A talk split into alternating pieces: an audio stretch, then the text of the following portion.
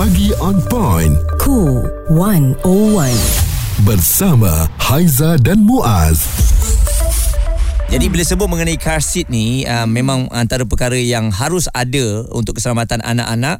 Uh, ada seribu satu alasan anak tak suka duduk, harga car seat mahal. Jadi saya rasa alasan tu kita dah boleh ketepikan. Yep. Car seat yang mahal tu bukan lagi uh, antara faktor kerana kalau kita nak keselamatan anak-anak kita ni terjamin, car seat harus digunakan. Jadi oleh kerana itu hari ini kita bawakan pengurus uh, perhubungan Joy Malaysia uh, Farah Zahari hmm. untuk membicarakan mengenai kepentingan car seat ni. Ya, sebut pasal Joy ni sebelum ni dalam Coolway giveaways pun kita ada berikan istimewa kepada pendengar-pendengar Cool 101 ya uh, untuk kasit uh, R129 ya. Mm-mm. Dan um, anda kena apa gunakan sebaik mungkin jangan letak uh, kat tepi buat perhiasan pula betul tak ya Farah? Betul, Ah, itu betul. sangat penting. Okey Farah selamat pagi Farah. Selamat pagi Aizah, Ah, selamat ah. pagi Muaz. Pagi. Ah, ah, Terima jadi- kasih ya ah, kerana ah. menjemput kita di sini sekali lagi. Ya. Ni nak cerita panjang ni ya, Ya, tentang betul. uh, keutamaan dalam kita nak memilih kasih kanak-kanak yang terbaik. Jadi umum mengetahui bahawa Malaysia telah pun memperkenalkan undang-undang kasih uh, 3 tahun yang lepas. Hmm. Tapi masih ramai lagi ibu bapa yang tak tahu mengenai ini. Hmm. Mungkin tahu tetapi buat-buat tak tahu dan hanya pandang enteng sahaja. Jadi boleh Farah terangkan kenapa sebenarnya kasih kanak-kanak ni sangat penting. Okey. Sebelum saya sentuh berkenaan dengan kasih tu sendiri, hmm. saya nak tanya Muaz dengan Haiza, Ya. Pakai seat belt tak kat dalam kereta? Pakai. Pakai. Belakang? Belakang saya kalau duduk saya pakai. Okey. Ha-ha. So kenapa pakai seat belt? Demi keselamatan. Okey. Jadi car seat tu Demi keselamatan. Ya, Betul. betul. So, seatbelt adalah di uh, apa ni dicipta khas untuk uh, orang dewasa. Mm-hmm. Jadi kasih adalah dicipta untuk kanak-kanak. Mm-hmm. So bila kita pakai seatbelt, anak-anak macam mana? Dekat belakang. Mm-hmm. Betul tak? Ya. So kalau kita perasan Malaysian selalu macam dia pandang enteng berkenaan dengan perkara ini di mana ibu bapa dekat depan memakai seatbelt tetapi dekat belakang anak-anak tak pakai kasih. Dia Betul. dia lebih kurang macam bawa motor, mak bapak pakai helmet, anak, Anak tak tak pakai helmet. Ya, betul. Ah. Ah. konsep dia lebih kurang. Mm-hmm. Jadi, kenapa kena pakai kasih?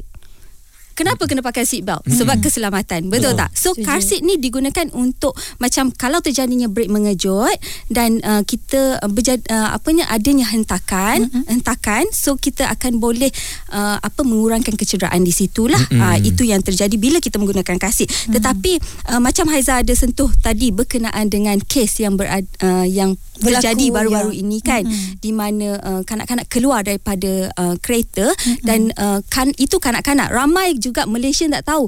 Mereka ingat seat adalah untuk baby mm-hmm. betul tak Betul. ah tapi seat sebenarnya sebenarnya adalah untuk kanak-kanak juga Ya. di mana terdapat seat yang betul-betul sesuai untuk kanak-kanak mm-hmm. ah so dia berat dia berapa ya kan? betul ha ah Jadi kalau kita lihat uh, Farah sekarang mm-hmm. ni bila sebut mengenai kasih ni ada pelbagai mm-hmm. saiz. Pelbagai saiz uh, dan juga dari segi kegunaan mengikut saiz kenderaan dan Betul. satu lagi faktor kewangan. Saya tak Betul. mampu nak beli kasih sebab harga kasih ni mahal. Mm-hmm. Jadi kalau ada orang cakap macam tu kat saya, saya tak boleh terima sebab sekarang ni kasih ada pelbagai jenis dan juga harga yang murah. Ah, beli benda lain boleh Ah. mahal ya. Keselamatan anak-anak tu alah tak apalah. Eh, jangan macam tu eh. So pandangan Farah sendiri daripada segi uh, kewangan kewangan dan eh. juga, ah. Okey, kalau Saiz, kewangan, mm-mm. kalau kewangan sebenarnya untuk membeli kasih adalah mengikut kemampuan kita. Betul. Ah, bukannya macam uh, for example eh, kasih ni harga dia seribu. Kita punya poket kita mungkin tidak mampu untuk membeli kasih yang begitu. Mm-mm. So mungkin ada kasih yang sesuai dengan kewangan kita lah. Mm-mm. Ah, so kita uh, pakai kasih yang mengikut kita punya um, affordable kita lah kemampuan kita Tapi sendiri keselamatan tu masih lagi keselamatan terjamin. masih terjamin. Hmm. Jadi uh, mungkin juga uh, example kan ada juga bukan mengikut faktor kewangan juga. Mm-mm. Ada juga orang tidak ada lagi kesedaran berkenaan yeah. dengan penggunaan car seat. Mm-mm. Ada juga yang macam pakai kereta yang macam mahal, yang Mewah. besar-besar kan, yang mewah, betul. Ha-ha. Yang mewah. Tet- Tetapi mereka tidak menggunakan car seat. Tak nak Kenapa? letak cacat nanti kereta ai tak cantik. ada Ada macam tu eh? Ada. Dan dan Ah. juga mereka fikir susahlah. Ah, Susah lah nak pakai kasut Ha, Nanti take nak time alih-alih lah. ha, Nak alih-alih Ada dua kereta Mm-mm. Ada nak pakai satu kereta lagi Orang lain nak, Macam tu nak masuk tak muat. Betul. Ah. Tetapi kita berbalik kepada Satu Satu tempat Mm-mm. Satu tali pinggang Adalah untuk Hmm, seorang passenger. penumpang. Ya. Betul. Betul, ya. kan? Ini yang kita tak perasan lah Okey. sebenarnya. Ya, Okey. betul. Uh, kejap lagi dengan Farah kita nak sambung Muaz nak tanya ni tentang spek ataupun spesifikasi uh, sesebuah kasit itu katanya ada yang baru Mm-mm. diperbarui dan diberikan uh, namanya R129. Kejap lagi kita kongsikan dengan anda di Cool 101. Perbualan menyeluruh bersama Haiza dan Muaz. Pagi on point, cool 101. Semasa dan social. Pagi on point Haizam Muaz di sini bersama dengan anda. Sila toleh ke belakang tengok anak-anak anda duduk dalam kasit selamat alhamdulillah dan jangan lupa diikat kasit tu ya. Jangan main letak saja ya. Kalau letak saja tanpa diikat dengan seatbelt kita pun tak ada guna juga bila berlakunya um, apa kemalangan kasit tu sekali akan bergerak. Ya. Walaupun anak tu duduk di dalam tu dia dah pakai tali pinggang dia kan. Ha, jadi benda tu walaupun kita buat hari-hari tapi kena ada kesedaran. Ya, dan kita nak kongsikan dengan anda sebenarnya usah perjudi nyawa anak ketika memandu Farah Zahari, pengurus perhubungan Joy Malaysia uh, berkongsi dengan kita tentang uh, kasit ataupun kerusi keselamatan kanak-kanak ya, bayi juga yang ada dekat dalam kenderaan. Tadi ada cakap pasal uh, kilogram hmm. berat anak Muaz berat berapa hmm. uh, berapa saiz yang uh, yang dibincangkan tu. Jadi Ya, betul. sebenarnya yang sesuai tu adakah mengikut kilogram kerusi tu akan ditukar-tukar-tukar? Okey, uh, sebab ramai juga ibu, uh, ibu bapa macam confused macam mana nak beli car seat ni kan? Mm-hmm. Macam saya nak tengok apa macam tu kan. Mm-hmm. So, uh, dia kena tahu semua details anak-anak dia first. Example, okey, uh, anak dia umur berapa, um, berat dia dan juga ketinggian dia. Macam Muaz selalu macam uh, ini ibu bapa selalu macam tidak selalu mengukur ketinggian. Betul Mm-mm, tak? betul. Ah, untuk R129 dia mau kepada ketinggian di mana yang tu akan lebih macam accurate lah sebab anak kita bila uh, sampai certain umur dia mungkin berat dia macam naik turun naik turun sama mm macam kita sekarang betul tak Ya. berat kita pun kadang-kadang sekarang naik turun naik turun tetapi tinggi kita Ah sama lebih Sama. kurang. Sekarang lagi-lagi dah berumur dah berhenti dah. Ah, Dia tak betul. naik lagi lah. Ah, dah tak naik lah. Tetapi macam kalau uh, apa ni dia punya uh, berat masih lagi naik turun naik turun. Betul tak? Betul. So sama juga dengan anak kita di mana berat dia pun sama dan disebabkan itu untuk R129 dia akan mengukur ketinggian di mana lebih accurate lah. Okey. Dan uh, kalau nak tanya berkenaan dengan macam mana pemilihan car seat ni kan? Ya. Macam mana pemilihan car seat? You kena tahu tiga benda ni berat, tinggi dan juga umur anak dan satu lagi adalah kereta apa yang dipakai. Oh, Oh, kereta pun ah. ada peranan juga. Ya, betul. Sebab saya ingat macam MPV, SUV dan Sama juga je. sedan semua sama. Tidak. Ah. Okey, kereta juga mainkan peranan sebab kenapa ada kereta yang ada isofix, ada kereta yang tak ada isofix. Oh, okey, faham. Betul tak? Ha. Okey, Haiza uh, um, boleh dapat dapat Dapat, isofix? dapat. Okey. Ha.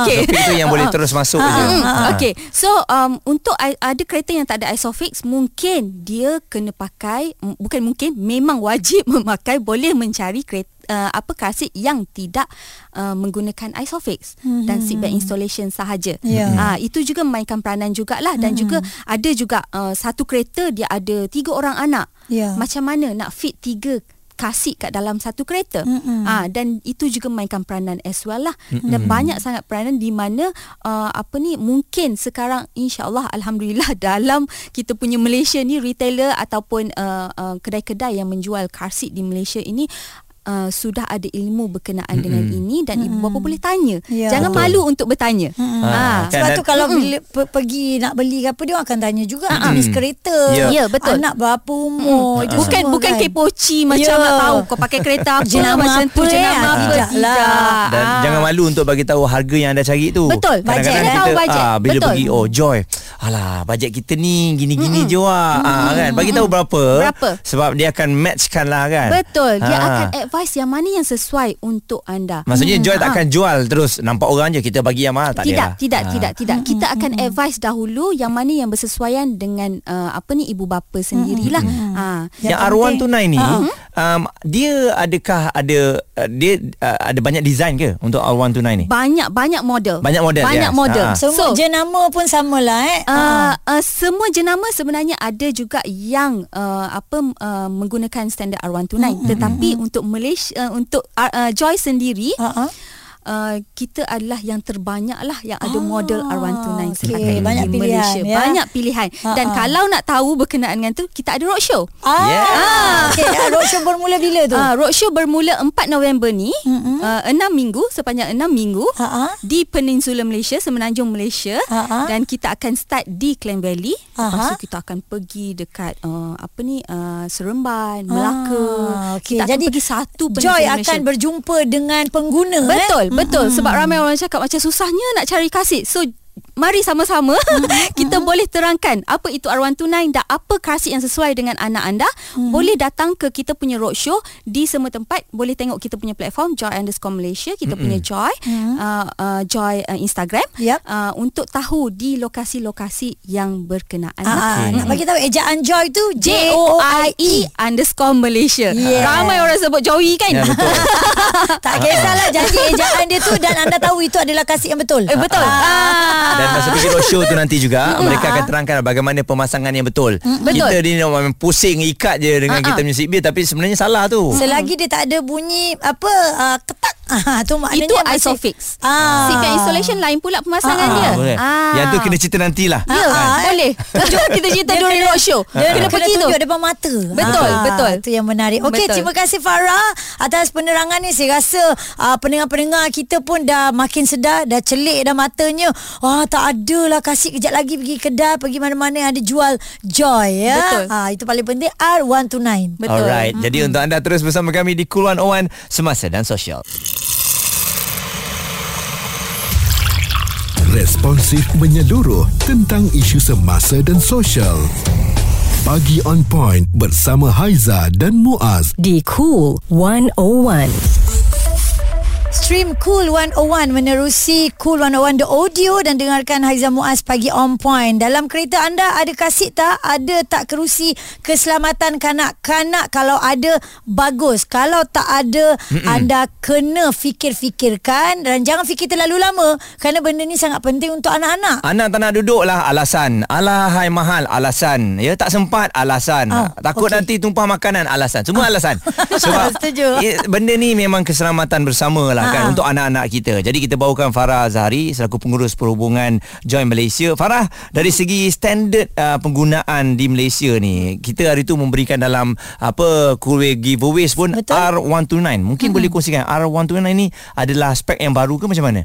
Okey, uh, kalau dulu uh, kita pernah dengar uh, sebab Malaysia menggunakan European Safety Standard. Mm-hmm. Okey, European Safety Standard ada dua standard di mana R44 dan juga R129. Dulu dia menggunakan R44 di mana R44 ni dia merupakan standard yang lama tetapi R129 adalah standard yang diperbaharui mm-hmm. di mana dia lagi senang buat parents untuk senang untuk menggunakan kasih. Macam Muaz cakap tadi susah mm-hmm. nak pakai kasih kan Betul. tetapi R129 ni dia senang untuk memakai kasih lah. Makin Ah, memudahkan, ya. memudahkan memudahkan ibu bapa untuk memakai kasih dan juga dia lagi selamat sebab dia melalui pelbagai-bagai testing. Okey dan uh, uh, macam orang tahu setiap kasih kan setiap kasih bila dikeluarkan dia ada melalui pelbagai testing. Dan untuk R129 ni dia melalui ujian-ujian dia yang tersendiri. Kalau dahulu R44 dia menggunakan pidami. Ah sudah. Itu material dia ke? Pidami tu apa benda Apa pula tu? kan? Ah. Baru nak tanya ni kan. Pidami. Okey, pidami dami ni adalah patung. Ah, okey. Okey. ah, ah, ah. So patung ni dia macam uh, kita manusia juga mm-hmm, uh, dan juga uh, untuk pidami dia dia menggunakan empat sensor sahaja dekat Hmm. badan. Okey. Uh, masa crash test tu dia menggunakan uh, dummies-dummies inilah. Untuk Hmm. R44 dia menggunakan pidami, untuk R129 dia menggunakan Q dummies.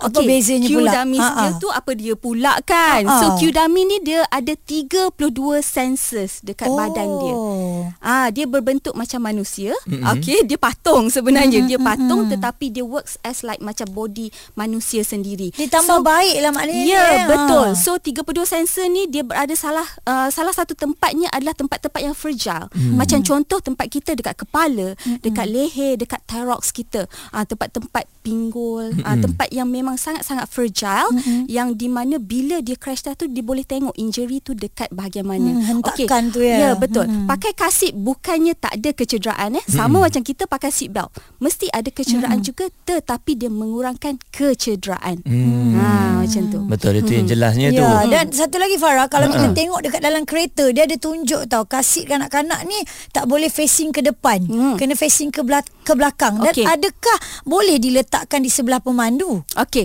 di sebelah pemandu kita tidak advise untuk berada di sebelah pemandu disebabkan adanya airbag. Hmm. Okey, airbag bila dia deploy Okey, bila deploy dia uh, bila kita yang kena airbag tu kita akan dapat kecederaan. Mm-hmm. So cuba imagine kalau kita letak kasit dekat depan dan anak kita dekat depan bila airbag tu deploy benda tu akan menyebabkan anak kita cedera yang teramat sangat dan mungkin akan menyebabkan kematian. Mm-hmm. Okey. So kita untuk menghidarkan benda tersebut kita akan bagi tahu uh, tempat yang paling selamat adalah di belakang. Mm-hmm. Dan macam Haiza tanya tadi rear facing ke forward facing? Uh-uh. Kan? Uh, rear facing ke forward facing untuk R129 punya kasit ni kita sebenarnya sangat-sangat mementingkan penggunaan rear facing. Hmm. Kenapa? Rear facing sebab dia much more safer berbanding dengan uh, apa ni uh, uh, forward facing lah. Hmm. Okey, hmm. macam uh, apa ni uh, kalau dulu R44 dia ada dia ada certain-certain uh, Uh, berat badan hmm. yang boleh digunakan. Example lah satu model tu boleh guna daripada newborn sampai 18 kilo. Okey. Ah tetapi dekat dalam situ dia tulis uh, sebab uh, parents ni dia selalu tengok dia tengok manual book apa Ha-ha. semua macam kan dia tengok manual kasit punya manual di mana uh, kasit tu sendiri cakap uh, 9 kilo ke atas dah boleh forward facing. Mm-mm. Ah, okey. Okey. So uh, Muaz pun ada anak sendiri kan. 9 kilo berapa tahun? 9 kilo normalnya eh dia ikut baby. Ha. ha kadang-kadang setahun dah boleh 9 kilo dah. Hmm. Ha kan. Okey, kita Okey. nampak macam ada pertelagaan kilo kat situ. Kita sambung kejap Okey. lagi di Kulon Owan Semasa dan Sosial. Suara serta informasi semasa dan sosial bersama Haiza dan Muaz. Pagi on point. Cool 101.